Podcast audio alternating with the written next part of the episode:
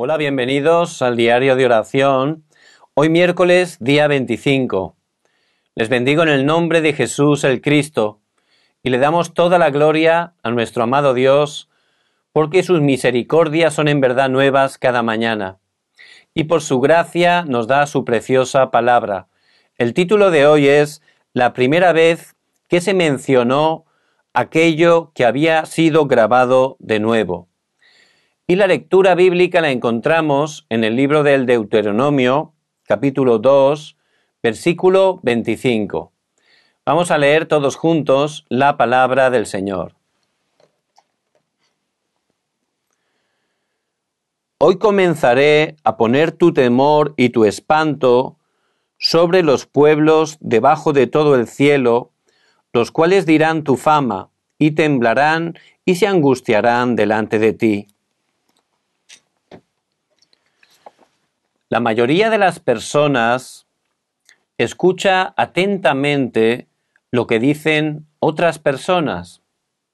Sin embargo, escuchan la palabra de Dios sin prestar mucha atención, aunque esta palabra es la más importante.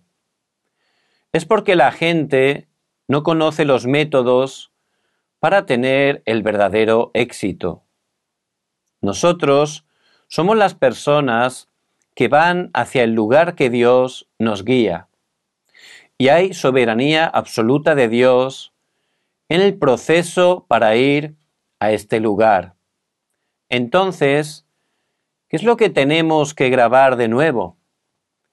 Primer punto, el Evangelio que se restauró después de 400 años. El Evangelio de que Cristo ha quebrantado la autoridad de Satanás, Génesis 3.15, fue restaurado después de 400 años. Nosotros debemos experimentar esta bendición todos los días. ¿Cuál es el método? Tenemos que despojarnos de nuestro propio pensamiento y las preocupaciones. Tenemos que disfrutar de que Dios está junto con nosotros. Experimentar este secreto primero nosotros y transmitir a la siguiente generación. Segundo punto, la guía durante 40 años en el desierto. Había muchas dificultades y crisis durante los 40 años en el desierto. Sin embargo, los israelitas vivían centrados en el tabernáculo. Por eso nada podía ser problema. Más bien, a través del lugar santo y santísimo, experimentaron la bendición espiritual, que era algo misterioso y único. Es lo mismo para nosotros. No hace falta que estemos desanimados ni que tengamos miedo viendo el mundo. Tenemos que concentrarnos en Dios y prepararnos para entrar en Canaán. La oración de cinco minutos al día tiene el poder espiritual que puede cambiar la época. Si nos despojamos de nuestro pensamiento y preocupación, y si nos concentramos en la oración de cinco minutos al día, podremos grabar el poder que nos supera a nosotros mismos y la verdadera felicidad.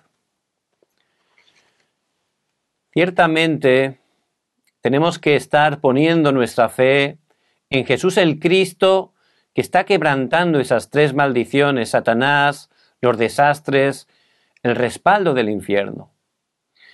Y tomando ese pacto a través de la fe, vamos a ver cómo se está levantando el poder de Dios, cómo podemos estar orando y restaurando ese poder espiritual para ser testigos en cada lugar que Dios nos pone.